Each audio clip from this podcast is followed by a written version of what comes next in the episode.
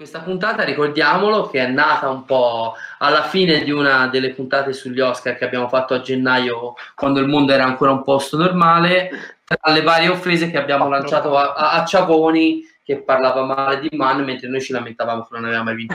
E finalmente ce l'abbiamo fatta e la dedichiamo a Fabio. Il salotto esatto. mantiene le promesse. sempre, sempre e comunque.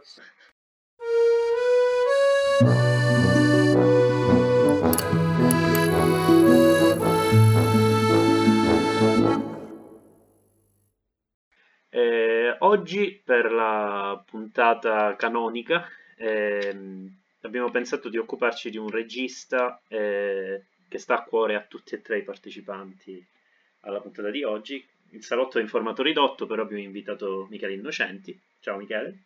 Ciao ragazzi, grazie dell'invito. Grazie a te per essere venuto e, e essere tornato soprattutto. E, e insomma, eh, siamo tutti e tre abbastanza eh, innamorati, credo, di Michael Mann, però cercheremo di essere lucidi e quindi di, di, di analizzarlo. Io ho rivisto un po' di cose per cercare di eh, vederle con un piglio un attimo più diciamo, distaccato, ho completato quello che mi mancava. E, boh, vabbè, allora io diciamo eh, non seguirei necessariamente un percorso cronologico, ma andrei anche a impressioni e poi cerchiamo magari di... di sì, sono d'accordo perché comunque è un regista che è vero, ha un suo percorso molto particolare, eh, studiato e delineato tra l'altro da tanti critici, però è pur vero che mh, mm, è, ehm, riesce a far film talmente comunque eh, unici e mh, in qualche modo autosufficienti che uno si può approcciare al cinema di Mann da tante direzioni, in tante maniere. La prima cosa che me viene in mente quando penso a Mann è diciamo, un carattere contraddittorio, ma in senso buono. C'è la sensazione che ci siano tante, tanti modi e tante cose che vengono messe in scena che normalmente molti altri registi, anche bravi, eh, non riuscirebbero a coordinare in questo modo. Invece in Man convive eh, l'action, come convive anche il romanticismo più, eh, più estremo, come convive eh, il, la, diciamo, la musica in maniera quasi invasiva, come a volte eh, c'è anche un'essenzialità che uno non, si aspetterebbe, c'è insomma c'è così tanto eh, e con una formula che è sempre riconoscibile, è sempre sua e bastano veramente pochi secondi di un suo film per riconoscere Mann. Ehm, quindi non lo Infatti so. va detto, mm, sì, io, io, magari la, l'avrei eh, avevo in mente di, di, di, dirlo alla fine, però ce la togliamo subito questa uh-huh. cosa. Vai. In realtà uno dei motivi per cui credo è un autore così importante eh, e al contempo è un autore che piace anche, anche singolarmente i singoli film, è comunque un autore che mh, mm, va bene anche al grande pubblico, almeno nella maggior parte dei film, però il motivo principale del discorso di Marco è questo, che il cinema di Mann è veramente un cinema completo, dove dentro convivono tante esigenze contrastanti e contraddittorie, eh, lo rende un cinema profondo a tantissimi. C'è magari la, la, quando è necessario il realismo, c'è il realismo, ci sono dosi di inverosimiglianza anche. Eh, c'è questo occhio generale quasi topografico, per esempio sulla città, e però c'è questo fortissimo, fortissimo interesse per il dettaglio, il primo piano, il moto interiore dei protagonisti, c'è l'azione, la distensione, la riflessione, c'è un, un'importanza notevole della scrittura, però un'importanza notevole anche della regia quando serve. Quindi è veramente un cinema completo. E su questo... Credo che, credo che non sia stato citato anche una eh, delle coppie, diciamo, di cose che coesistono nel cinema di, di Man sempre, che è fondamentale eh, un iperclassicismo che però non rinuncia alla continua sperimentazione.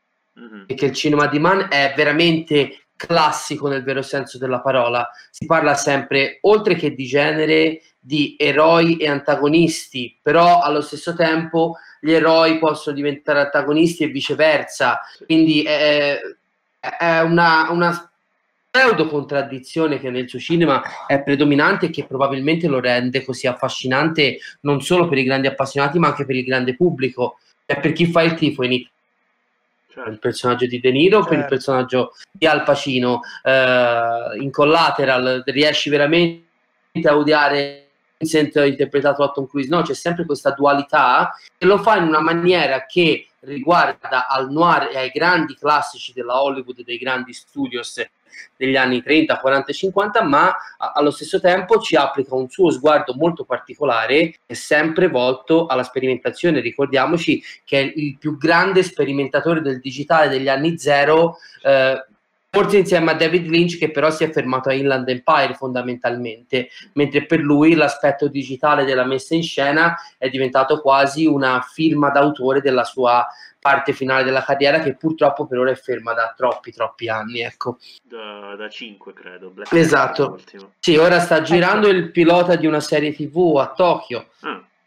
Tokyo Vice fra l'altro che è, ah. questa a parte che è una scelta molto curiosa di titolo, è anche molto interessante. È, è, molto interessante un ritorno in televisione di Mann. Perché Mann eh, sì, è, perché diciamo... la televisione è parte integrante, è stato uno dei grandi pionieri sì. della televisione americana degli anni Ottanta. Sì. Eh, la serie Miami Vice magari qualcuno la dà per scontata e la butta nel, calde- nel calderone dei titoli vintage di quegli anni, quando in realtà aveva tutta una profondità drammatica ben a, sì. che ne so, a Chips o a qualsiasi altro show poliziesco. Magari gli italiani se lo ricordano come parte di, una, di un palinsesto di TV americana commerciale, ma Miami Vice, la serie TV, è, tanto autoriale quanto lo sono i suoi film. Ecco. Sì, è personalissima. Io non Assolutamente. L'ho, non l'ho vista tutta, ho visto alcune cose, però mm. quello che ho visto cioè sembra di, di, vedere un suo film di quegli anni, cioè sembra di vedere una scena di Manhunter o addirittura di vedere Hunter Hitler in certi momenti di Hit, cioè c'è, un, certo, certo, c'è certo. Una, una, capacità e anche una, tra virgolette, pulizia, ok, di, dei piani, cioè una precisione, ecco, in quello che esatto. si vede e dal, dalle superfici riflettenti delle macchine, che è una cosa che lo ossessionano, fino a, eh, ai momenti romantici che arrivano eh, quasi a sorpresa, quasi anche in mezzo a situazioni che non, non sembrerebbero richiedere certi, certe situazioni. E quindi veramente sembra respirare eh, aspetto anche più cinematografico del, dell'opera di Mann. Visto che c'è da dire molto sui film, non mi soffermerei troppo sulla parte televisiva, vorrebbe forse una puntata a parte, visto che ha fatto veramente tanta roba. Un, una piccola nota personale, sono ancora qui e mi lecco le ferite dovute alla cancellazione di Luck del 2012. Non so se voi l'avete mai visto. No.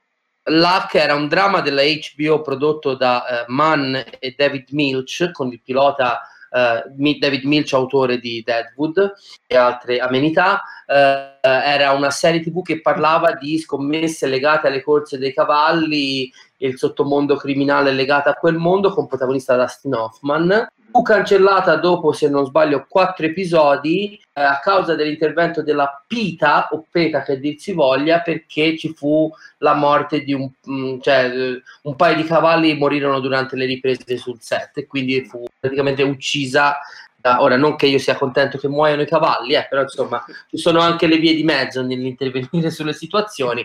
E invece ci fu l'intervento dei soliti nazi animalisti che fecero chiudere la produzione dopo solo 4 o 6 episodi. Ed era, la potete trovare tranquillamente da vedere, già così è una gioia per gli occhi e per il cuore, ecco, era Mann e Milch insieme all'ennesima potenza ed è un, uno dei grandi rammarici della mia vita di tele, tele, telefilo, diciamo così.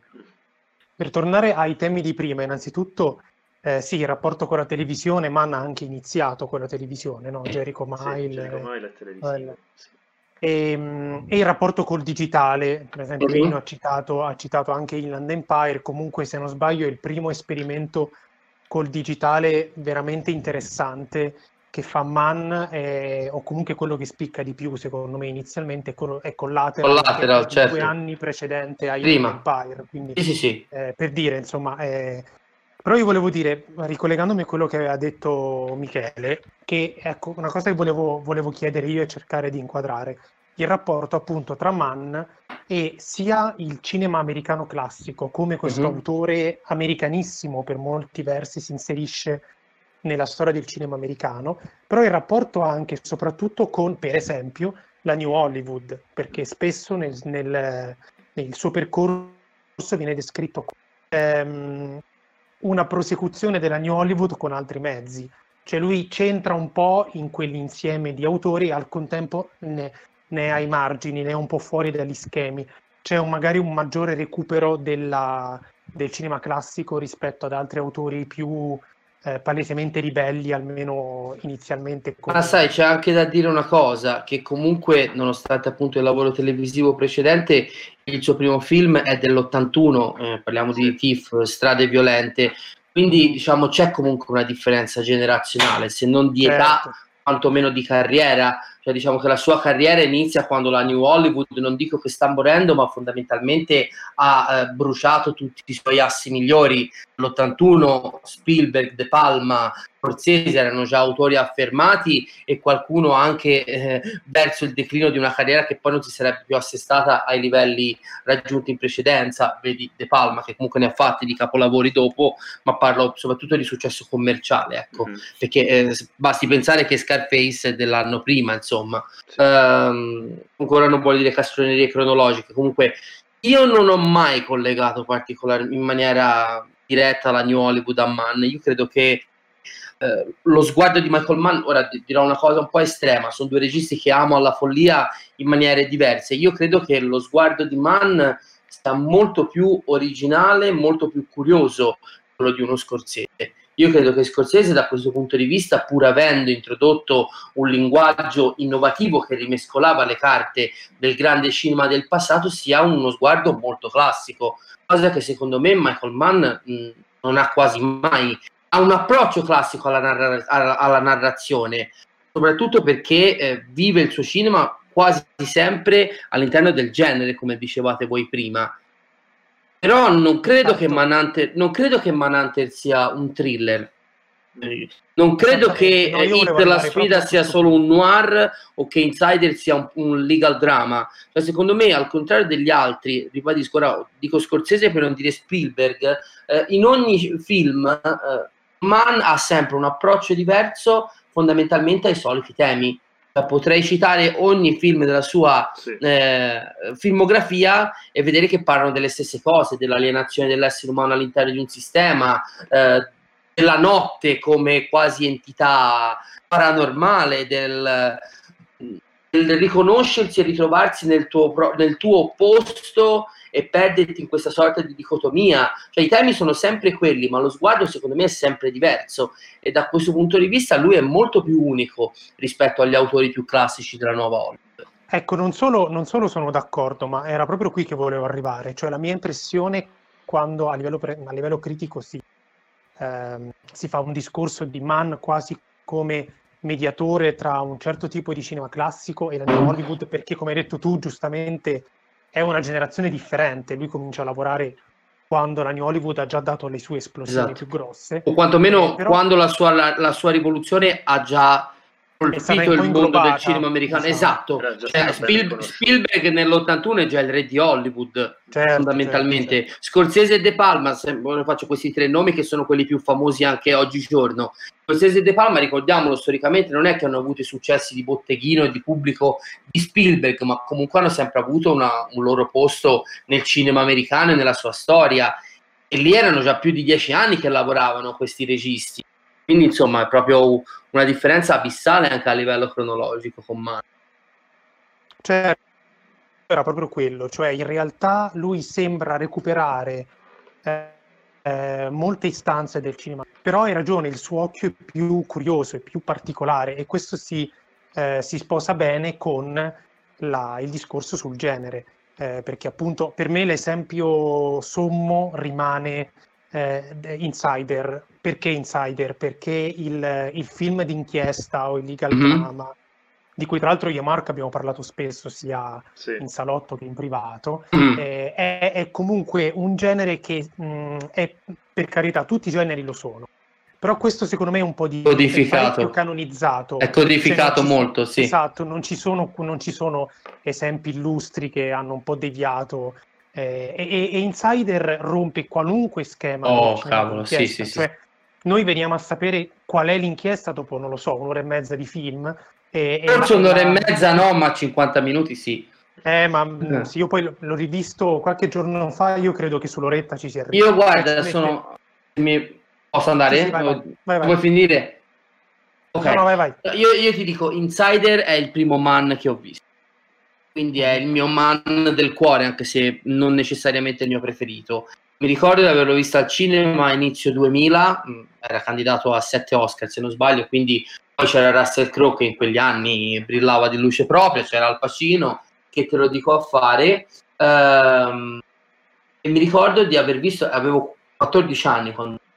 Eh, mi ricordo che sia l'aspetto visivo che il modo di raccontare la discesa quasi nella pazzia di questo uomo distrutto da un sistema mi, mi devastò. Cioè, è veramente una di quelle visioni che negli anni dell'adolescenza ti, ti, cambia la prospettiva su, sul cinema e su un certo sti, tipo di cinema, perché appunto te vai a vedere un legal drama, soprattutto basato su una storia vera, e pensi allo svolgimento classico di quel tipo di film lì, dici bene, è un genere molto codificato, e invece ti trovi davanti fondamentalmente a metafilm che è questa involuzione o comunque eh, caduta nella follia dovuta alla disperazione di questo essere umano schiacciato da queste potenze quasi invisibili che cercano di distruggerlo perché si è permesso di ribellarsi. Eh, eh io mi ricordo... Il movimento, il movimento del film è, è, proprio a montagne russe quasi, perché certo, eh, certo. Sì, c'è questa cosa che hai descritto tu che è nel personaggio di Russell Crowe. Poi c'è Poi la parte sulla giornalismo. Parte la parte esatto. legal, fuori... c'è il giornalismo, c'è esatto. l'importanza delle tematiche a livello so- sociale, ma il bello è che tutti questi ingredienti convivono senza né darsi fastidio né scadere nella retorica, è veramente un...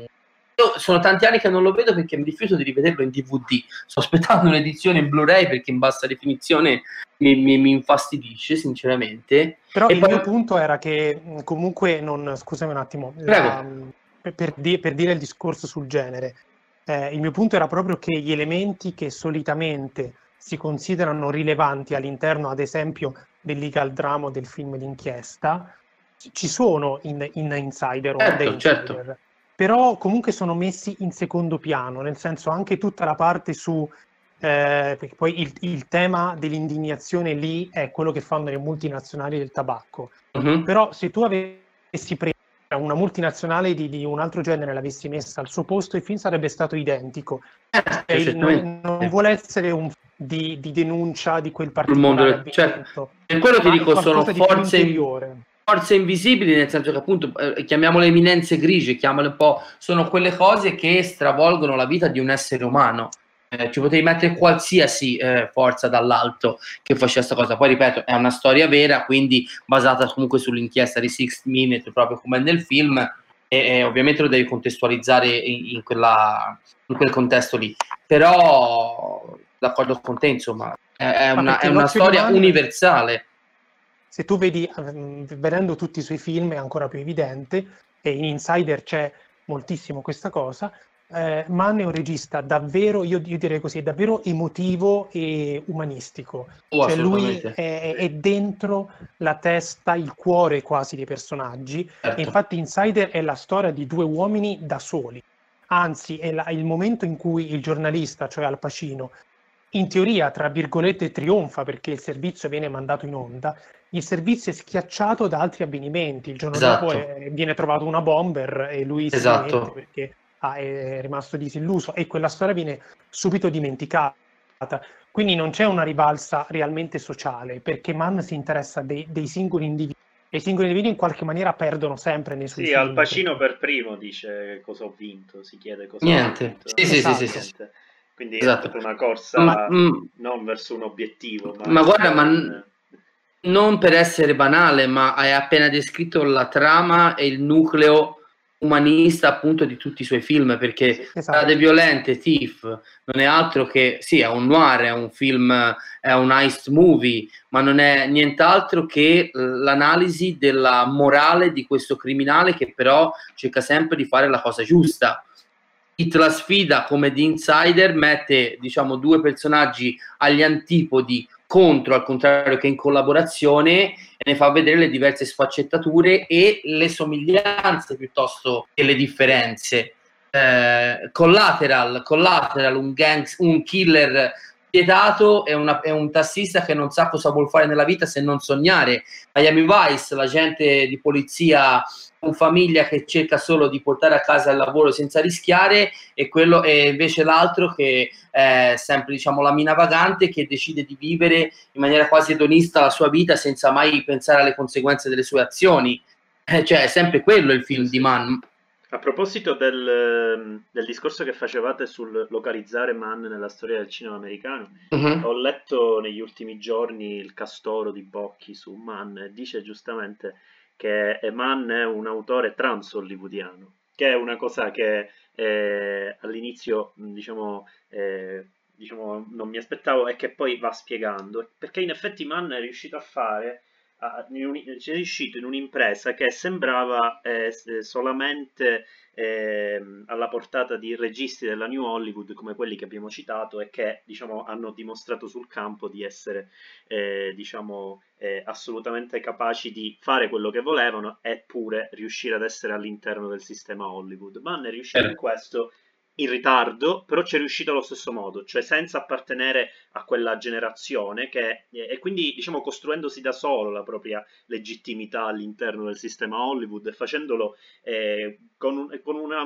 quasi con una con un coraggio che sembra proprio quello dei suoi protagonisti, cioè eh, sembra eh, che lui riesca a fare quello che vuole all'interno di un sistema che sembra tutto il contrario. Lui, e, que- e questo nonostante tanti insuccessi, perché sì. purtroppo c'è anche da segnare che al contrario degli altri nomi che abbiamo citato, i successi commerciali dei film di Manzi contano sulle dita di una mano. Eh. Ma perché è un regista che eh, ha sempre messo in primo piano la sua, la sua diciamo, personalità, il suo, la sua certo. voglia di dire qualcosa e poi dice giustamente in un'intervista, poi se effettivamente quella, quella, quella, cosa è commerciale, tanto meglio, però lui ha sempre l'ultima parola sulla sceneggiatura, sul montaggio, e poi vabbè ci sono stati tagli infiniti in un po' di suoi film, Manhunter è stato un pochino distribuito in modi diversi, però comunque lui ha sempre, eh, lui è sempre molto geloso del suo lavoro e ci tiene parecchio, questa cosa la, la senti eh, e la senti in questo, in questo approccio sempre eh, etico che c'è nei suoi film e anche di ehm, un approccio che eh, sempre nella stessa intervista, eh, ma già di mio, eh, viene associato al cinema di Hong Kong. Ora attenzione, al cinema di Hong Kong, non quello action che all'inizio degli anni 2000 stava impazzendo, ma quello che a me ha fatto pensare spesso il cinema di Mann è al cinema di Hong Kong dei grandi sentimenti, allo stesso mm. tempo delle, delle situazioni eh, estremamente action, intense, adrenaliniche. Mi viene in mente John Woo, mi viene in mente certe cose di Johnny To. Tra l'altro un utilizzo della musica molto invadente, però appena nomini a, a Michael Mann il cinema di Hong Kong, lui dice no, io non faccio la roba di Hong Kong, Hong Kong è fumetto, io invece faccio le cose in maniera molto più realistica. Ed è proprio da questo che mi, mi, sono venute in mente tutte le contraddizioni in senso positivo che convivono nel cinema di Mann, perché veramente il cinema di Mann è un film che nel genere ci vive, ma tra l'altro è di una... ma riesce ad essere nonostante ciò precisissimo, cioè lui riesce a rendere virtuoso una scena action che se avvenisse sarebbe esattamente eh, in quel modo. C'è tutto il discorso su come Val Kilmer in Hit spara nella, mm. nella sparatoria di, di Hit, uh, diciamo sì, nel, sì. Nel, nel, nodo centrale di tutto il film. E, e quindi questa, questa precisione che però lui riesce a, a trasformare in una, in una molteplicità, in un, in una visione assolutamente spezzettata delle cose reali, soprattutto Hit che è un film mondo, cioè un film in cui ci sono eh, tanti singoli personaggi che eh, convivono però si scontrano in continuazione e vivono sempre del, anche del confronto, cioè tutto il modo in cui si avvicinano al Pacino e Robert De Niro, prima tramite lo schermo della macchina, diciamo, visto con la, con la camera termica, eh, con Al Pacino. Dal furgone, sì. Esatto, e poi De Niro che fotografa Pacino quando riesce. la torre al porto. Esatto, quindi c'è, c'è comunque uno, una, una, sem- è sempre utilizzato in maniera eh, non razionalmente metatestuale, ma mm, diciamo naturalmente metatestuale, il cinema e lo sguardo per collegare tante persone diverse e tanti punti di vista diversi. E questa cosa c'è sempre in Mann ed è, ed è quello che lo rende veramente avanguardista nonostante, nonostante questo classicismo incredibile. Ed è classicista perché eh, al centro ci sta l'essere umano, non c'è mai il caso, esatto. c'è sempre la responsabilità dell'essere umano, è sempre, eh, no, cioè, è sempre la scelta, anche l'ostinazione di seguire un proprio codice, che è una cosa molto orientale se ci penso. Dico, Assolutamente. Sono, sono persone che seguono. Ma infatti, eh. ma infatti il noir di Hong Kong, da un certo punto di vista, è, è, molto vicino o viceversa al cinema di Mann. Sì. Poi è vero che il suo senso dell'azione è più realistico, forse più narrativo e meno eccessivo di quel cinema lì. Mm-hmm. Però le trame e i personaggi che vivono nei film di Mann sono quelli alla fine. Sì. Poi capisco anche perché si voglia allontanare da, da, da, quella, da quell'accostamento, perché probabilmente lui per primo ha bisogno di mettere di più l'accento sulla sulla parte drammatica delle storie piuttosto che sulla spettacolarizzazione. Miami in Miami Vice ci sono alcune fra le sparatorie più belle che io abbia mai visto, nella, nel loro essere antispettacolari, tra l'altro, perché non sono le, le, le grandi sparatorie con eh, mille coreografie assurde dei grandi action hollywoodiani, eh, sono eh, forti colpi di mitragliette, fucili vicinissimi alla camera che stordiscono quasi lo spettatore, eh, corpi che esplodono, gente che crolla a terra piegata in due, però sono anche significato. Basti vedere appunto in Miami Vice, che è un film che io adoro alla follia e lo adoro ancora di più perché non mi piacque, tra l'altro. Uh, era un periodo, a parte che dormivo pochissimo per colpa del lavoro notturno, ma rimasi un po' spiazzato dal suo essere. Io credo che Miami Vice insieme a Black Hat sia il suo film più astratto da un certo punto sì, ci sta. Dove veramente la trama che è lì un po' per vendere anche più inverosimile, eh? diciamo. anche più inverosimile, però io credo che i due Black Hat e Miami Vice siano i due film in cui maggiormente la trama hollywoodiana, oltre a servire a vendere il film per le major che li distribuiscono e li producono, siano veramente i canovacci all'interno dei quali far muovere i personaggi e le loro emozioni. Io mi ricordo che la prima cosa che non mi piacque di Miami Vice era questa stupida e assurda storia d'amore tra la donna del boss e il poliziotto sotto copertura dopo uno sguardo fondamentalmente durante una trattativa. E si porca miseria, ma cioè, quando invece capisci benissimo che quelli, quei due non sono dei personaggi magari eh, fatti e finiti come nei grandi noir della Hollywood classica, ma sono tra virgolette, due agenti d'umanità, ora dico un termine quasi mhm. marzulliano, però veramente sono due persone che, sì no, mi autocritico da solo, um, sono due persone, due figure umane che all'interno di un mondo fatto di regole, di, di finzione, perché sono persone che vivono a vivere nei loro rispettivi ruoli, solo dopo un'occhiata decidono di lasciarsi andare a questa passione travolgente è forse l'atto più rivoluzionario che in quel contesto possa fare. Quindi è un film fortemente rivoluzionario anche da quel punto di vista. E, e poi c'è il finale straziante sull'impossibilità di ottenere questa rivoluzione nel mondo in cui viviamo, cosa che è ancora di più presente in Black Hat, che forse fra gli ultimi film, diciamo da Insider in poi è quello meno capito, sì. eh, perché credo sia anche il più estremo perché Miami Vice alla fine ce l'ha un minimo di narrativa classica, Black Hat va veramente in sottrazione su tutto, i personaggi, sulla, sulla loro stessa passione, non provi la passione che senti fra eh, i personaggi di Colin Farrell Gong Lee eh, mm-hmm. per il personaggio di Chris Hemsworth e per la ragazza orientale, non mi ricordo chi è l'attrice, è tutto molto più freddo, ma cosa ti vuoi aspettare da un film che inizia con 5-10 minuti di riprese sì. in digitale di parti elettroniche di supercomputer. Cioè, è, il, è il film definitivo teorico sulla umanizzazione dell'essere umano nel mondo Internet 2.0 fondamentalmente.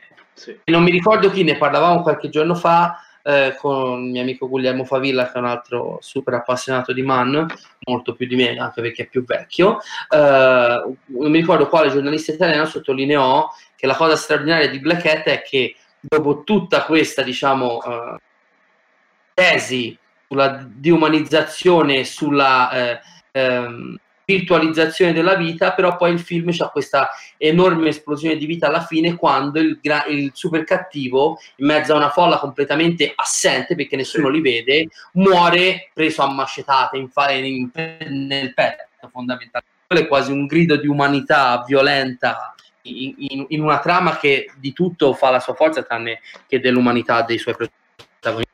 Sì. Ecco, in merito a tutte queste cose che abbiamo detto, secondo me è interessante far notare la, la dialettica tra eh, questa completezza che si diceva del cinema di Mann e invece la sottrazione, perché mm-hmm. è un cinema che ha molto di, di sottrazione. Sì. E ad esempio eh, siamo partiti anche parlando eh, delle, dell'ambiguità morale dei personaggi di Mann, eh, della, della, del suo essere un cinema fondamentalmente interiore, che va a vedere nell'interiorità mm-hmm. dei personaggi e qui anche la sua presa di distanza dal cinema hongkonghese, eh, per quanto discutibile, eh, però si capisce qual è il suo intento programmatico forse nel, nel voler tenersi a distanza. E, e, questo si vede innanzitutto nella messa in scena, perché c'è una rilevanza incredibile eh, che da man al primo piano, al dettaglio, in contrapposizione al luogo in cui stanno i personaggi. Mm, perché l'importanza della città è evidente anche in un film che per me, molti non saranno d'accordo, però per me è abbastanza minore come nemico pubblico. Eh, però io sono. Io, io, se andassi a Chicago mi saprei orientare anche solo per aver visto nemico pubblico, cioè c'è una consapevolezza degli spazi incredibile e al contempo la rilevanza che dà eh, ai volti dei personaggi, ai, alla, all'interiorità proprio scavata. Sembra che lui voglia usare la macchina da presa come un bisturi, entrare nel corpo dei personaggi, nel viso, anche quando sono glaciali come il Melvin Parvis di, di Christian di Bale. Bale sì. e, e, attenzione perché anche qui eh, il suo passaggio da un cinema eh, fotograficamente elegante come Manhunter, mm-hmm. invece a un certo punto sempre più nella sua produzione c'è l'esigenza di usare per esempio una macchina a mano, Mm-hmm. E, ma il modo in cui utilizza la macchina a mano Man è straordinario perché eh sì. non è solo un modo per entrare, farti entrare nell'azione dei personaggi dove azione è intesa in senso classico, cioè le sparatorie oppure gli inseguimenti. Eh, la macchina a mano è usata proprio eh, nell'azione interiore dei personaggi. Ci sono sempre queste, questi primi piani traballanti, questo tentativo di entrare nei, nei dialoghi tra due persone, eh, nell'intimità, e, e, anche qui c'è un contrasto tra il lato elegante e il lato invece quasi revisivo, documentaristico. E perché dico che lavora di sottrazione? Perché innanzitutto la sottrazione nel cinema di Mann passa in, prima di tutto dagli, dagli attori. Eh, se sì. si considera gli attori con cui lui ha lavorato, è, evidente il modo mh, davvero con i quali riesce a tenerli a freno anche in film come It, per esempio, in cui i personaggi eh, facilmente avrebbero potuto andare fuori dalle righe. Cioè, Ma anche in Insider, basta vedere uno come Russell Crowe, che io lo, lo sottolineo, è un attore che adoro fondamentalmente, basti vedere la differenza fra il Russell Crowe di Insider del 1999 e il Russell Crowe del 2001 di A Beautiful Mind, quando un regista lascia un cavallo libero di sbizzarrirsi e quando invece riesce a sussurrargli all'orecchio come, come abitare un ruolo, ecco. Io credo ma che Tom Cruise di Collateral anche, anche, viene, eh, anche ma così come il Johnny Depp di Nemico Pubblico Assolutamente, assolutamente. Eh. E però anche qui le basi della drammaturgia insegnano che quando tu vuoi scavare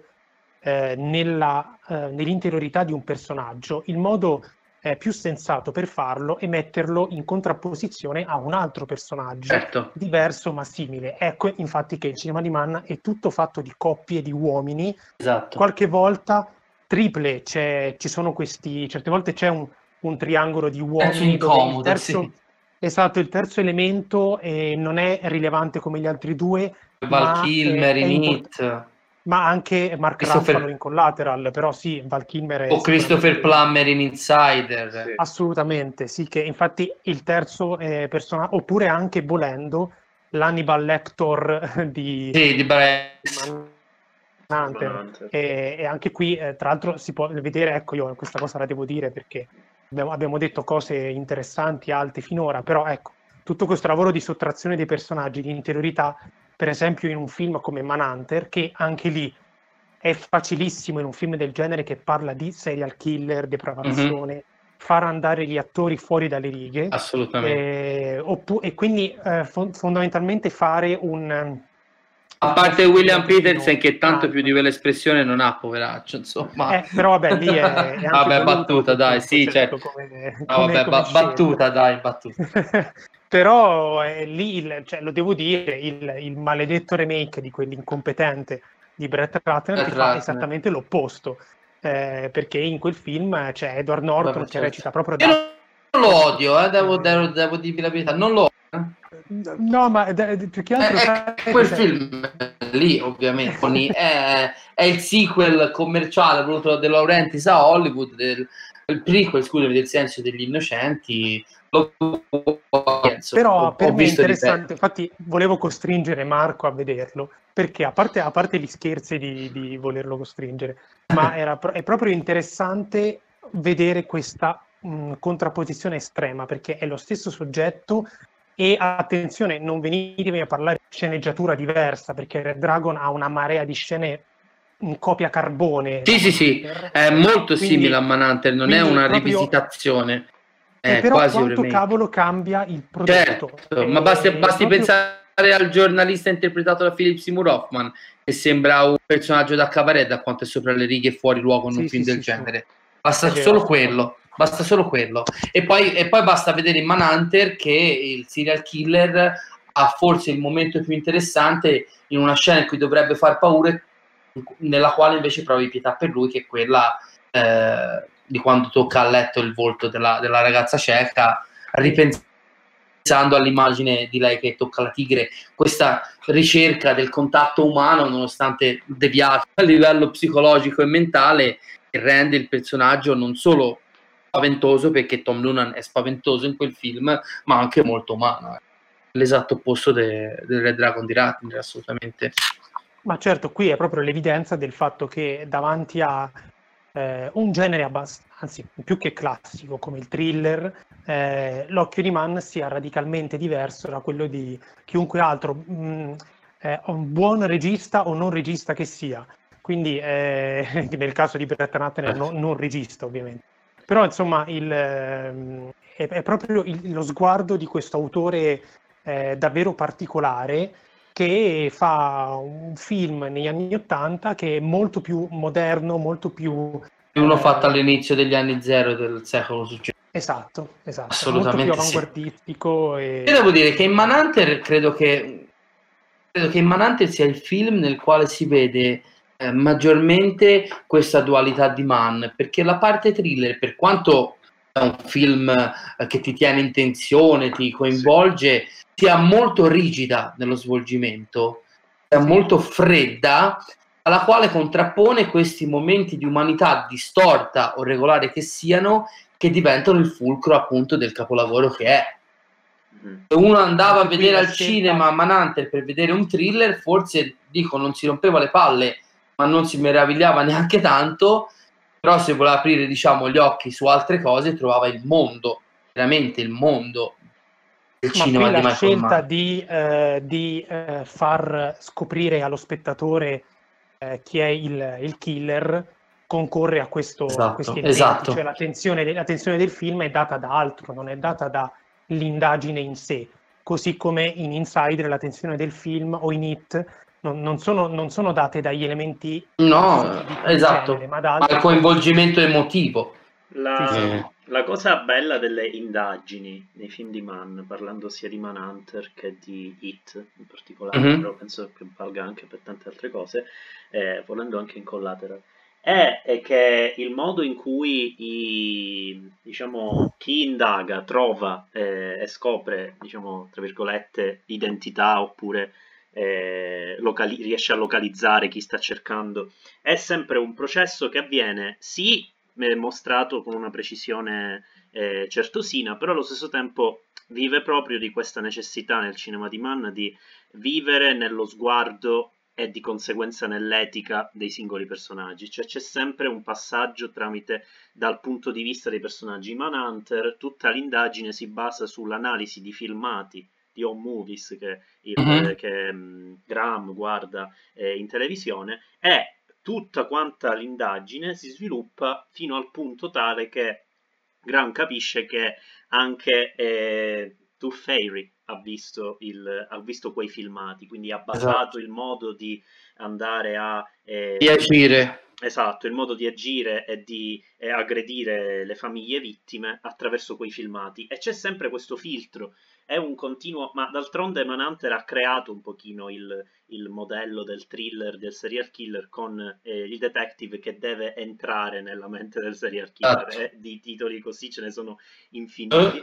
Ed è un continuo, ricer- è un continuo, cercare il punto di vista del serial killer, anche l'incipit che parte prima dal punto di vista Madonna, di e che poi, paura, e che poi paura. Graham che percorre lo stesso percorso e noi abbiamo le stesse inquadrature, però quella volta, alla fine della, della volta successiva, sarà la stanza piena di sangue, non la stanza eh, del letto matrimoniale in cui esatto. marito e moglie eh, così come il momento in cui vede senza occhi e senza bocca il personaggio della, della vittima, della ragazza vittima, della donna vittima. Con i veti. Esatto. Queste, questi, questi, processi di identificazione eh, fanno parte sia dell'indagine, eh, anche da un punto di vista meramente narrativo, sia della ricerca eh, emotiva e caratteriale sui personaggi. E quindi è bellissimo come riesca a conciliare necessità narrative e necessità, eh, necessità di introspezione. It pure funziona in questo modo, è un continuo, eh, un continuo gatto al topo eh, fatto di, di, punti di vista, come abbiamo già detto, ma succede diciamo continuamente, la documentazione che utilizzano tutti questi eh, tutti i detective è sempre eh, fa sempre parte di questo meccanismo. E, e, in realtà in Insider pure, perché in Insider il passaggio attraverso eh, la televisione e la, in qualche modo eh, il giornalismo e quindi la necessità di riferire di un evento eh, è parte integrante di come, di come, funzionano i personaggi nel film. Quindi diciamo questa, questo passaggio... Sì, Vai, vai, vai. Se, no, se pensi a un film come Public Enemies, Public Enemies eh, in realtà, guardandolo bene, non è la storia tanto di, uh, di Dillinger, infatti inizia proprio in medias res quando Dillinger è già di... Mm. È la storia della percezione mediatica certo. di Dillinger. Basta vedere la scena al cinema. Esatto, ma innanzitutto è come lui la cavalca, perché il personaggio, anche nella realtà storica, credo, il personaggio era molto, eh, molto cioè, voleva essere popolare, no? voleva essere sulle prime pagine, elegantemente. E, e Mann si concentra tantissimo, ci sono anche parecchi, no, però almeno due o tre scene in cui la scena si trasforma in una foto di giornale oppure in una, in una quindi torna in bianco e nero oppure mm-hmm. in un servizio televisivo quindi tutto è sempre filtrato da eh, come come viene percepito il mio personaggio, lo stesso Dillinger se lo chiede quando deve fare qualcosa. E, ehm, quindi sì, c'è questa, c'è questa attenzione a, alla percezione mediatica che è presente in molti film, però anche la scelta di fare un gangster movie che parla di come il criminale viene visto all'interno Beh. del mondo in cui vive è davvero singolare. Eh, eh, beh, lì, lì, ci sono due scene fondamentalmente cardine di questo approccio, quella al cinema appunto in cui tutti si guardano a fianco seguendo l'invito della voce sul grande schermo, nessuno lo vede e poi la sua camminata spettrale alla stazione di polizia dove c'è la task force che gli dà la caccia e anche lì nessuno lo, lo riconosce. Era quasi volergli conferire un, una natura altra personaggio di Dillinger sì. è quasi un, un'astrazione ecco, all'interno della storia. Questo passaggio sì, dal, dal, dalla percezione dei personaggi e dalla loro etica è una cosa che, per esempio, a cui Mann tiene tanto. Mann ritiene che il realismo della sua messa in scena stia nel sapere entrare in, eh, di fatto in quelli che sono meccanismi dell'immaginario, però eh, come sarà soprattutto nella fase digitale, però anche nei, nel, semplicemente nel codice etico dei suoi personaggi. E a me veniva in mente eh, il momento in cui in Insider, cioè in Insider è pieno di momenti in cui la camera si appiccica letteralmente a, a una guancia per lasciare intravedere in una semisoggettiva tutto uno spazio. Mm-hmm. Capita spesso che quel, in realtà il campo mostrato dalla semisoggettiva sia sfocato, come a dire in realtà noi cioè, voglio, voglio, far presente, voglio far presente che sono nella mente del personaggio ancora prima che nei suoi occhi. Però quello che mm, eh, mi piace un sacco in Insider è questo momento che ehm, in realtà trovo abbastanza inedito nel cinema di Mann, cioè quando gli bussano alla porta perché Al Pacino eh, pensa che potrebbe essersi ucciso. Eh, quando è al telefono esatto, finisce nell'oceano. Visione, e ha questa visione eh, sì. data da questo carrello bellissimo uh-huh. sul mhm. suo profilo in cui comincia a vedere le figlie nel giardino e, e tutto il dipinto la... sul muro si esatto. spande colori. Esatto, e ha questo momento che eh, in qualche modo anticipa tutto quello che sarà eh, tutto quello che sarà il digitale nel suo cinema, questo, questo sì. sfaldarsi continuo dell'immagine, riesce a farlo in quel contesto e, ed, è, ed, è, impressionante perché eh, è un momento in cui effettivamente non sta seguendo i, suo, i, suoi meccanismi, è una sospensione vera e propria, non sta seguendo sì. i meccanismi delle situazioni che sta vivendo, ma è entrato in quella mente e, e, e lo fa con una, con una compostezza che mh, per lui secondo me è abbastanza insolita. Poi... Credo sia anche uno dei suoi momenti più virtuosi in tutta la sì. sua filmografia, è veramente un momento quasi vicino all'astrazione sì. per entrare nel, nel, nei sentimenti psicologica di quel personaggio. Sì. Eh, Guarda, prima, prima ave, era, avevamo saltato, dico una cosa velocemente, avevamo sì. saltato ah, sì, l'argomento, però una delle cose che mi colpì tantissimo quando vidi Insider al cinema nel, nel 2000 era questa macchina a mano che ossessivamente rincorreva i personaggi. Io mi ricordo che anche a rivederlo in DVD negli anni successivi c'è questa sorta di, chiamiamola carrellata, eh, che va, che segue eh, Russell Crowe, credo sia l'ultima volta che va al, lav- al lavoro lì alla eh, Brown and Williamson, in cui la macchina da presa, che io in quel tipo di, di situazioni sono abituato a vedere appunto su un carrello, che quasi di corsa lo raggiunge, gli gira intorno e gli si piazza proprio in faccia. Io dissi che cazzo sta facendo questo?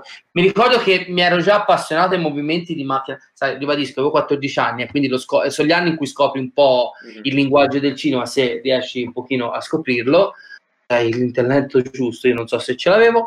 Ehm, ero già ossessionato dalla macchina a mano da Salvate il soldato Ryan, mm-hmm. perché comunque le scene di guerra due, due, anni prima di Salvate il soldato Ryan mi avevano abbastanza fottuto il cervello, perché io eh, almeno in, nel cinema di quegli anni non avevo mai visto degli eccessi visivi così in, in film hollywoodiani, ma mi ricordo che queste, questi momenti che ti mettevano l'ansia a seguire i personaggi, non appunto in una scena di guerra, movimenti semplici dei personaggi con questa macchina presa a mano che sembrava quasi rincorrerli mi mettevano un'angoscia esistenziale addosso che non avete idea. Sì. Tra l'altro, grande fotografia di Dante Spinotti. Sì, sempre. Forse solo a lì non è, non è fotografato e... da Spinotti.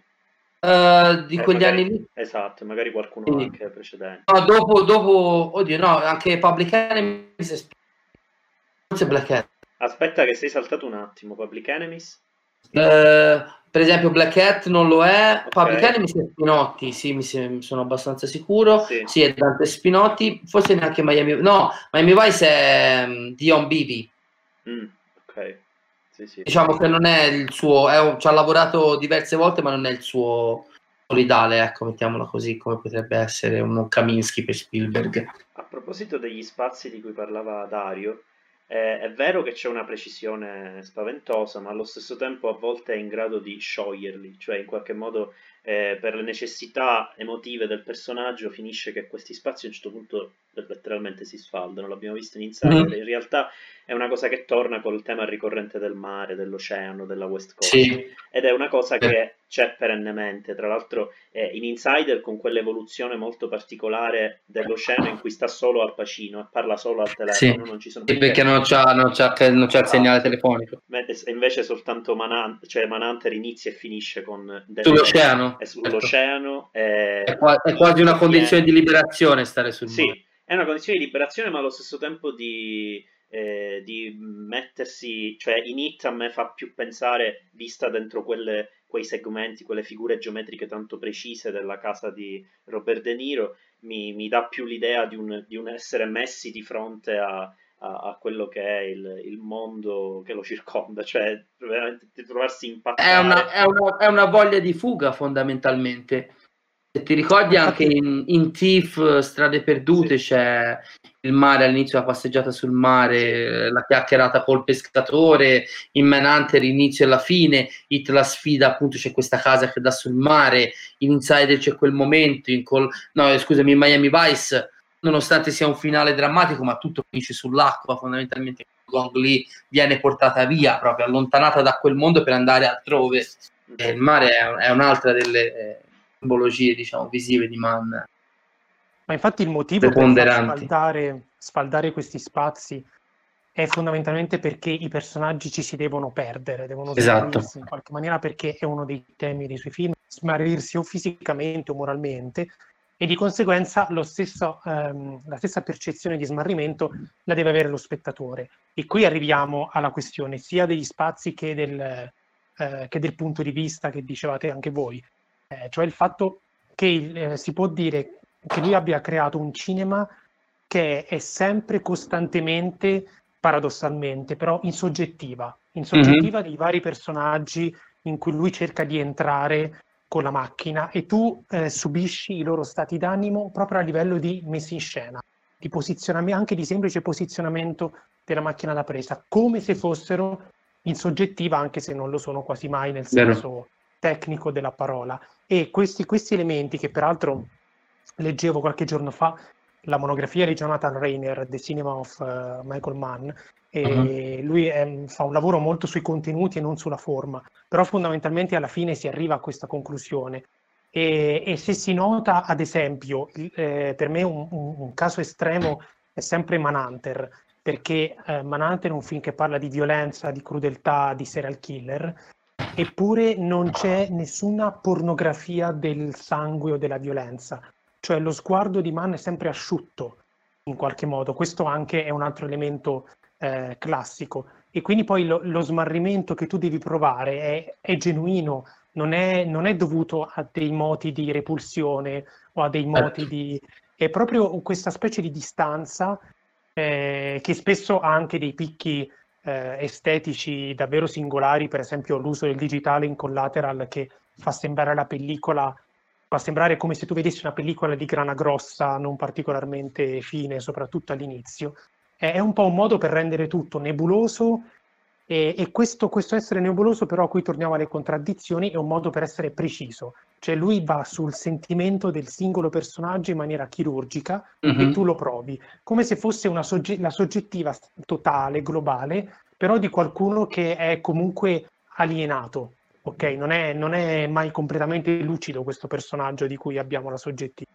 È veramente particolare. Ma perché non questo, c'è lucidità, nel, nel, cioè sembra non è lucido l'ostinazione, non è lucida l'ostinazione, tanto che arriva fino a fondo di ogni personaggio di Man, cioè esatto. è, è, è, propria dell'eroe o dell'anteroe la follia, cioè è, è necessaria, perché è come se per mantenersi coerenti col proprio codice eh, si arriva anche a conseguenze, cioè in collateral, in collateral eh, i due personaggi arrivano a, livelli di contatto anche emotivo importante, però certo. non, non, non, non, succede mai che, ehm, che ci sia eh, una, un rivalso, un cambiamento di rotta. Diversamente da, è bellissimo che diversamente da Manhunter, da Hit, eh, il, i, personaggi, i due personaggi di Collateral siano subito messi l'uno di fronte all'altro sì. e si viva del faccia a faccia continuo di questi personaggi quando invece spesso è un, un faccia a faccia che avviene a distanza e che poi diciamo si compie mm. col, col, finale che è una cosa che torna anche in nemico pubblico infatti Collateral io credo sia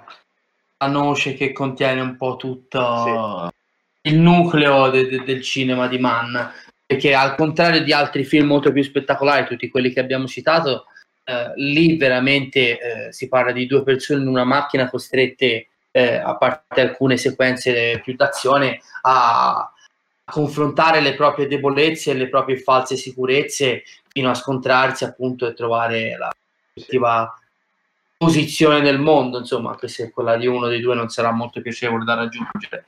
Mettiamola così.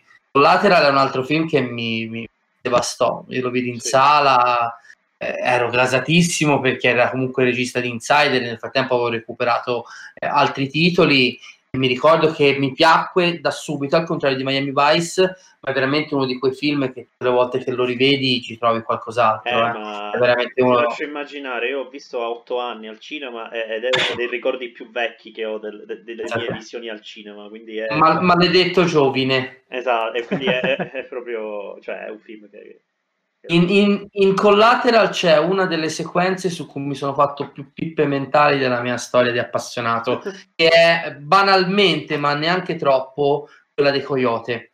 Mm-hmm. Wow, ah, quella è una de- per me è una delle scene migliori di tutto il cinema di Mann. No, per me è una delle scene più belle del cinema americano del ventunesimo secolo e non solo. Ma perché mi ci sono mi ci sono fatto tante pippe mentali perché se eh, guardate anche gli extra sul doppio DVD uscito all'epoca di Collateral, nel commento audio Man ehm, parla di, a un certo punto di un crollo delle certezze di Vincent che poi porteranno. Lui sostiene che alla fine Vincent non viene ucciso, una volta colpito si lascia morire per rispetto del se gli avversari un un si nota questa cosa sì perché lui semplicemente si siede e accetta Cascio, di essere cioè. stato esatto e, e cioè, cosa gli costava a lui che ha una macchina di morte sparargli in faccia o arrivare lì e una collutazione, grandi, avere una collutazione con Max, fondamentalmente come in qualsiasi action che, che si rispetti. Eh, Man parla proprio di un'accettazione del proprio destino e di aver perso un confronto che si portava avanti da tutta la notte. Precedentemente parla, dice Mann, che il punto di rottura delle convinzioni poi porteranno a questa decisione di Vincent è da ricercarsi nell'omicidio del interpretato da Barry Shabata Henley, grande caratterista che quasi sempre si trova nei film di Michael Mann. Infatti, se guardate quella scena, c'è un uh, primo piano, comunque un campo medio su Tom Cruise che fa un viso quasi uh, sconvolto dopo che lo ha ucciso. Però secondo me la vera rottura, assecondate un attimo le mie pippe mentali, è sulla scena dei coyote. Perché se voi la andate a rivedere proprio proprio si fa, eh, parlo di linguaggio cinematografico, è palese, no? Che il coyote un po' rappresenti Vincent, un po' per il colore dei capelli, un po' per eh, banalmente volendo anche un, un, imprevisto, qualcosa di selvaggio che attraversa la strada al taxi di Max. Quando riparte il taxi, è un primo un cruise come dire ma che cazzo aspetta che stai saltando. Una, c'è un, oh, primo piano, un primo piano di Tom Cruise. C'è un bellissimo primo piano di Tom Cruise alle spalle di Max che guarda nel vuoto. E poi c'è un controcampo che palesemente è una soggettiva una finta soggettiva di Vincent su Max. È come se per la prima volta vedesse un essere umano e non il suo ostaggio. Secondo me è lì che il personaggio inizia a sfaldarsi ed è, ed è tutto fatto senza una linea di dialogo. E tutto il film tra l'altro viene detto nel degli extra e improvvisati questi coyote per la strada sempre che Ma sia vero. Quella scena, quella scena, è potente per due motivi. Innanzitutto, la musica degli Audioslave, intanto. Eh, adesso dopo parliamo anche della musica perché ah, beh, sì, certo, un certo. perché. Ma eh, quella scena è potente per due motivi. Innanzitutto lo smarrimento negli occhi di entrambi. Però è vero che è più forte sul personaggio di Vincent perché è il personaggio di, non mi ricordo il nome del personaggio, però Jamie Foxx che eh, lo guarda dallo specchietto. Eh, per, però gli occhi di entrambi sono davvero smarriti. E poi per il fatto che il coyote ha una simbologia eh, spiccata in America, perché in America, mh, in spesso in, morta, in molta arte americana, il coyote è un po' il simbolo del nostro lo spirito. sì, della esatto, parte più perché... spirituale primordiale con gli indiani Esatto, perché gli indiani d'America erano, sì, esatto. erano, veneravano il coyote come sì, sì, sì, quasi. Sì, sì, sì, c'è questo. Ma poi è anche palese che Vincent ci si vede, hanno lo stesso colore di capelli, passatemi la, la, battuta, lo guarda come dire, cioè quello che ho appena fatto a quest'uomo, però gli ho sì, sì. attraversato la strada e gli ho cambiato la vita, fondamentalmente. Credo che ci sia lì proprio una presa di coscienza, eh, forse anche irrazionale da parte del personaggio, che forse poi dopo risentirà forse anche per questo dell'uccisione del musicista di jazz e porterà appunto alla scelta di non uccidere il suo opposto che fondamentalmente si sostituisce a lui o comunque grazie a questo scontro trova un equilibrio che non aveva trovato prima. non mi stupisce il parallelo con eh, diciamo, il discorso spirituale sul, sul coyote, visto che Mann è anche il regista dell'ultimo dei Moicani, che ancora non eh beh, certo. quindi comunque c'è, c'è una, una, una, vicinanza a, a, sensibilità che... Alla natura, sì, esatto, certo. a sensibilità che uno non direbbe appartengono a Mann se si guardano gli altri suoi film, perché Mann è anche il regista di, di Ali, per esempio, che mm-hmm, è, è, un film certo. che, è, è, che, venne quasi adottato dalla eh, comunità afroamericana come film quasi simbolo, nonostante Mann non avesse eh, non, non, ne appartenga e quindi eh, Mann è riuscito in questa impresa di immergersi in quel film e io credo che i primi otto minuti di Ali eh, a ritmo uh soul siano le cose più commoventi di tutto il cinema di Mann, è bellissimo.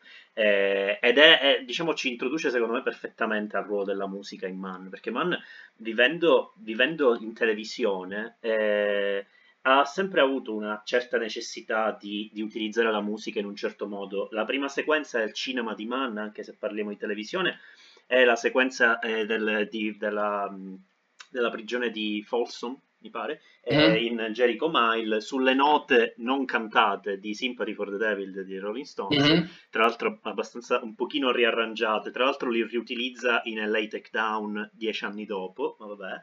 E quindi mm. è una cosa a cui tiene particolarmente evidentemente questa, questa canzone e, e, e effettivamente e, già con l'utilizzo di quella musica crea tutte le coordinate che, si, che, vanno, che vanno a gestire, vanno a organizzare quella prigione quindi tutti, e, e, e allo stesso tempo paradossalmente eh, affianca a tutti gli stereotipi del genere carcerario subito la figura di questo, di questo uomo che corre, che, a cui si presta un'attenzione particolare che sembra assolutamente fuori dal, dal suo contesto. Quindi eh, già soltanto l'utilizzo della musica riesce a... e soltanto quei primi 5 minuti di Jericho Mile ti inseriscono perfettamente nell'idea di eh, essere umano alienato proprio, nel proprio contesto e che cerca di seguire il proprio obiettivo nonostante tutto.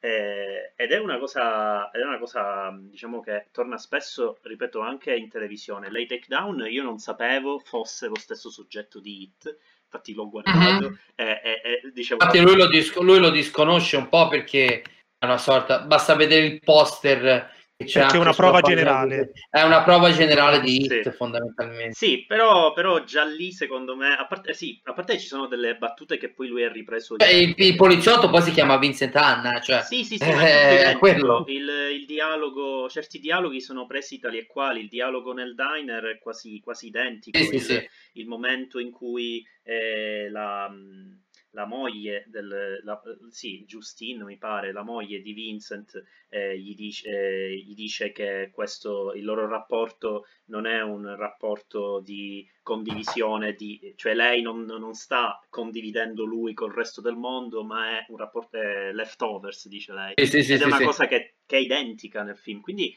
cioè, lo può disconoscere, però obiettivamente la sceneggiatura è quasi... No, ma perché da, da priorità priorità ovviamente a, a, a Hit, insomma, fondamentalmente non è che lo disconosce, però ovviamente certo, non ti certo, dice sono, il regista, sono il regista di Hit, non di LA Take E anche, anche, la scena della rapina è molto simile e, e infatti c'è, c'è, questo dettaglio, siccome parlavamo di spazi, è molto bello perché in Hit, Hit la, la, l'azione si sviluppa soprattutto di fronte alla banca quando escono e c'è la strada che viene completamente eh, diciamo, eh, si crea questo, questo, fronte di gruppi di macchine e ci si spara a vicenda.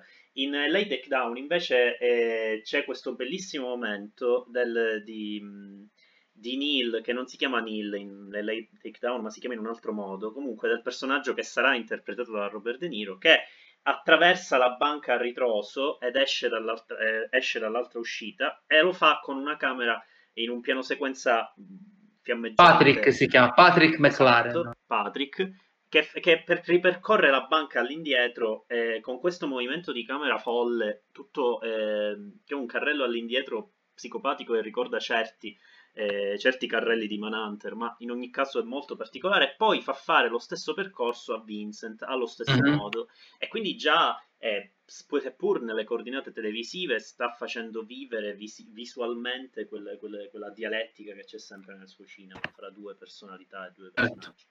È molto bello comunque. Quindi... Eh. Io devo dire che eh, siamo allontanati un attimo dalla colonna sonora, ma brevemente devo dire che se ho eh, dei problemi con un film di Michael Mann, li ho con Ali.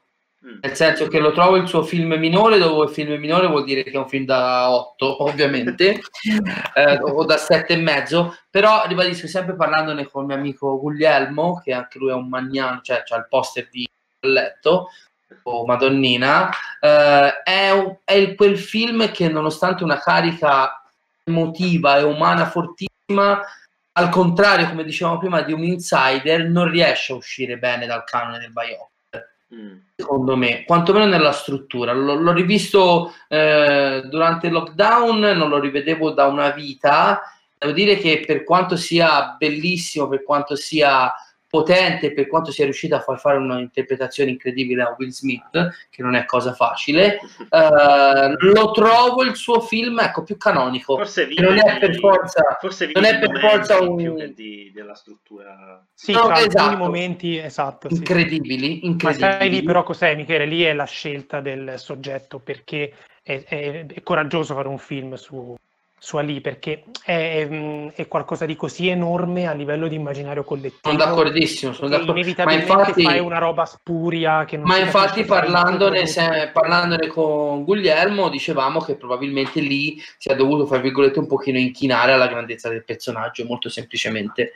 Sì. E comunque già così com'è è un biopic, per quanto classico nella forma, ambiguo perché non è che sia sto grande, grande eroe nella vita privata Ali con le mogli, con le amanti, cioè si vede anche un po' il lato più umano e fragile del, del personaggio, cosa che non sempre succede nei grandi biopic eh, hollywoodiani. Quindi ribadisco, sono dieci motivi e più per amarlo, semplicemente lo trovo il suo film un pochino più eh, accondiscendente di una forma prestabilita.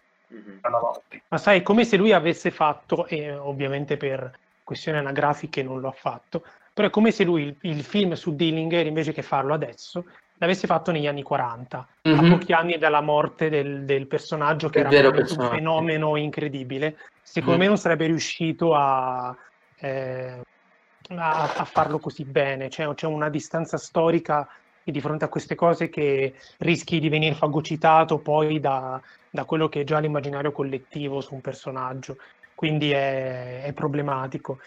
Eh, invece secondo me, eh, visto che se ne parla poco, però volevo, volevo andare un po' a ritroso, eh, uno dei film, abbia, abbiamo citato Hit e Collateral, che a mio parere sono eh, i due film in cui meglio si, si, può, si possono vedere le, eh, le, idee quasi filosofiche di Mann, okay? mm-hmm. certo. sulla vita, sui rapporti umani.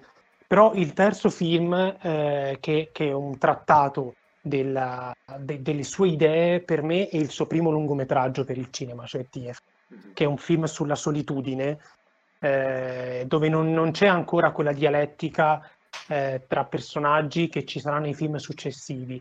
Però è così, con que- a tratti azzarderei quasi cassavetesiano il film mm. in alcuni momenti, e così anche asciutto e, e, e radicale nella, nel rappresentare la, l'estrema solitudine, l'estrema marginalità del personaggio che è James Caan, se non sbaglio. Sì. E, ehm, sì, davvero un altro, è un altro di quei film in cui vedendolo riesci a capire cosa ha Mann nella testa. Poi dopo lo ha reso meglio in altri film, però... Eh, eh, stiamo parlando comunque di un esordio, eh, ragazzi. Sì, cioè, esatto.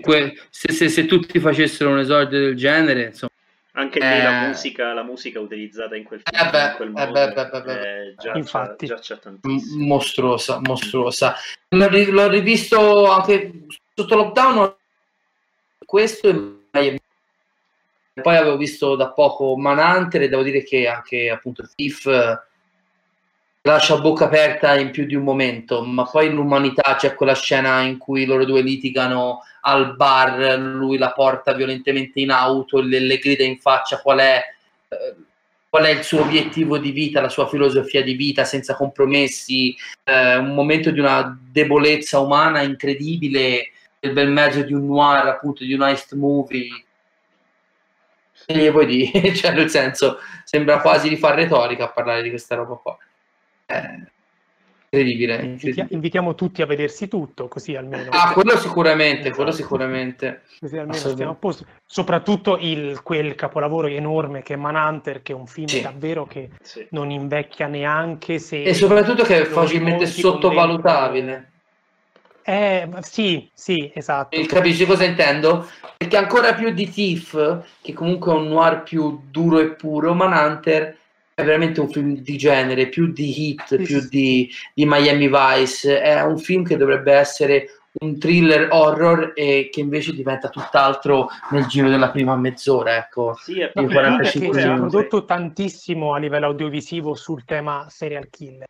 Sì. E, e Manhunter è, è, un, è, una, è la stecca nel coro.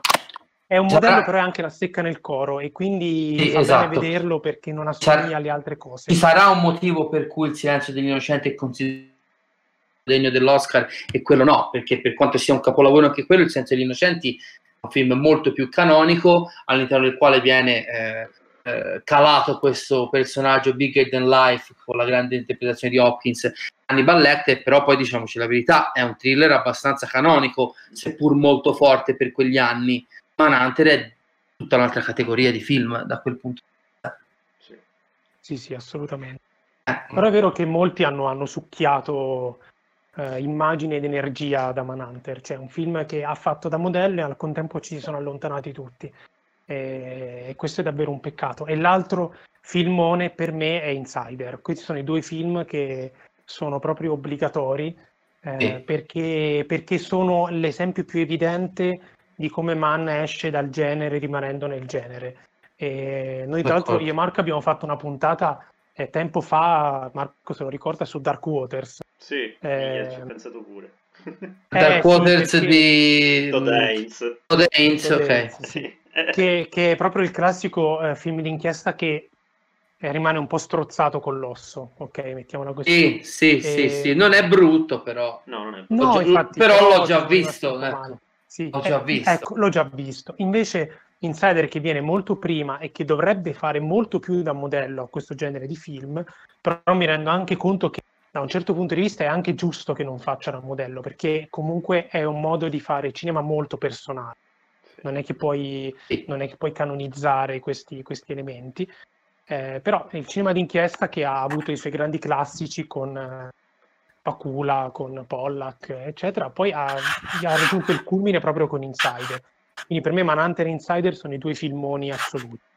Per me, ti ho detto, Insider è il mio man del cuore per esperienza personale.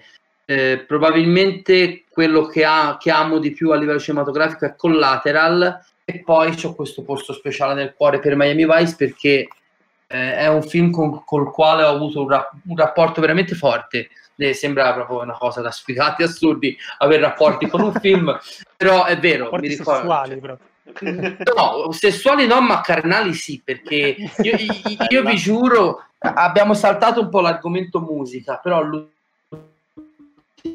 la musica in Miami Vice è una delle cose più carnali che io abbia visto sullo schermo. Basta la scena in cui ballano, che fondamentalmente trombando in mezzo a una sala da ballo con questa musica banale, cioè una, è una canzoncina latinoamericana da discoteca, e proprio ti, ti, dà la sensazione, non so neanche descriverlo, però è veramente la, che risveglia la parte ondita del desiderio umano. Senti lì, di nuovo Marzulliano sono diventato, però proprio per fare un piccolo accenno alla musica nei film di Mann.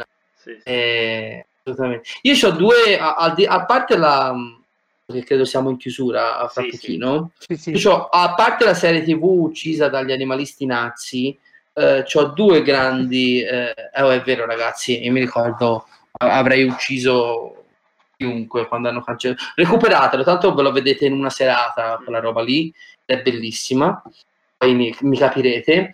Sono due grandi rammarici nel, nella carriera di Michael Mann, anzi tre, uno intanto appunto che speriamo che prima o poi torni sul grande schermo, perché per ora a parte questo Tokyo Vice che è ancora un po' l'oggetto del mistero, mi sembra che stia lavorando tanto su questi due fantomatici romanzi legati al mondo di La sfida. Mm-hmm. Avete letto, no? Che vuole far uscire un sequel e un prequel. Mm-hmm. Uh, e ok, vediamo cosa succede perché mi sembra uno di quei progetti che poi uno non porta mai a compimento, ma spero di sbagliarmi. Sono due film, io credo che per essere così peculiare lo abbia molto anche, eh, abbia poco aiutato nello svolgimento della sua carriera, eh? perché comunque ci sono tanti progetti che non è riuscito a portare a, a buon fine e credo che ci siano motivi economici principalmente dietro. Sono due grandi film che poi sono arrivati sul grande schermo che amo entrambi, ma che tutte le volte che li vedo mi mangio le mani perché so che sarebbero potuti essere due film di Michael Mann. Uno è recentissimo ed è Ford v Ferrari. Mm-hmm. Io trovo un grande film hollywoodiano, l'ho rivisto anche a casa e mi piace tantissimo. Bello, bello. Cioè, se, e c'ha una scena secondo me molto magnana che è quella in cui eh, Christian Bale parla col figlio sulla pista d'aereo al tramonto mm-hmm. quello è un momento molto Michael Mann che comunque è produttore esecutivo del film sì. e, e, Mangold credo che sia uno di quei registi che ha molto caro a sé un cinema come quello di Michael Mann. A me è un regista che ha quel tipo di sensibilità anche se più declinata sul, diciamo, sulla mentalità degli studios e soprattutto di Aviator. Mm-hmm. E di cui è produttore, produttore esecutivo e credo anche produttore perché era candidato all'Oscar come produttore come miglior film che doveva fare lui sempre con DiCaprio nel 2000-2001 e poi invece è finito a fare Scorsese. Io amo The Aviator uh, di Scorsese, è un film difettoso senza dubbio, però è palese che Scorsese non riesca ad arrivare molto in profondità sul personaggio di Hughes, sembra a un certo punto che gli interessi di più l'affresco di quell'epoca per motivi anche abbastanza mh, semplici da capire, la grande Hollywood classica. Sì. Eh, ecco, immaginatevi un attimo Michael Mann che scava in quel personaggio lì con quel Leonardo DiCaprio lì. Ecco. Ma lì sai che se Scorsese si affida troppo all'attore. Esatto, esatto, esatto. Cosa che Scorsese non, non, non ha fatto non ha fatto mai così. No, ma poi io mi ricordo all'epoca. Invece Mann mai, appunto, il lavoro di sottrazione che si diceva esatto. prima, cioè non non c'è questa fiducia nell'attore. E guarda, cioè, poi Di Caprio, Di Caprio è straordinario in Diabiete, quello che gli fa fare Scorsese. Credo più che altro che il problema lì sia anche mh, il rapporto che Scorsese ha con la natura del personaggio. Io ho sempre trovato, mi ricordo Alò all'epoca ne parlò malissimo, Uh, quando interveniva su Coming Soon Television, uh, citò i libri di Elroy sull'underground americano parlando dell'Howard Hughes che non si vede in Aviator il vecchio che è rinchiuso nel suo eh, appartamento di Las Vegas, tutti i giorni faceva trasfusione di sangue, circondato da sì, mormoni. Insomma, quello che intravedi, diciamo, in The Aviator, ecco, diciamo che Scorsese a un certo punto abbandona completamente, o meglio, è palese che utilizzi la figura di Hughes e le sue debolezze più per parlare di un affresco di un'epoca e della fine di un'epoca che del personaggio. Cosa che secondo me sarebbe stata completamente all'opposto qualora l'avesse diretto Mann. Ecco. Ca- cavolo, certo, se Mann avesse fatto una versione Elroyana di The Aviator eravamo proprio lì. Ma lascia stare anche Elroy, ma ti dico, invece di pensare a diciamo, le comparsate di Jude Law come Errol Flynn, eh, chi c'era poi? Che Beckinsale chi interpretava eh, in una sola? Eh, chi era? Non mi ricordo. Non mi ricordo. Ava Gardner? Ava Gardner può essere? Esatto, la carta. Ok, ecco. Ginarlo era Gwen Stefani, se non erro. Mm-hmm. Dico male? Sì, Dico male? Ecco, secondo me Scorsese, che ama Hollywood e poter raccontare quelle cose, era più interessato un po' a, a quell'aspetto lì. Pensa che ne so, il momento de, del lockdown autoimposto di Howard Hughes a guardarsi il film eh, diretto da Mann, comunque quel lato del personaggio gestito in genere da Michael Mann. Mm. La curiosità rimane anche un po' il dispiacere di non averlo potuto vedere.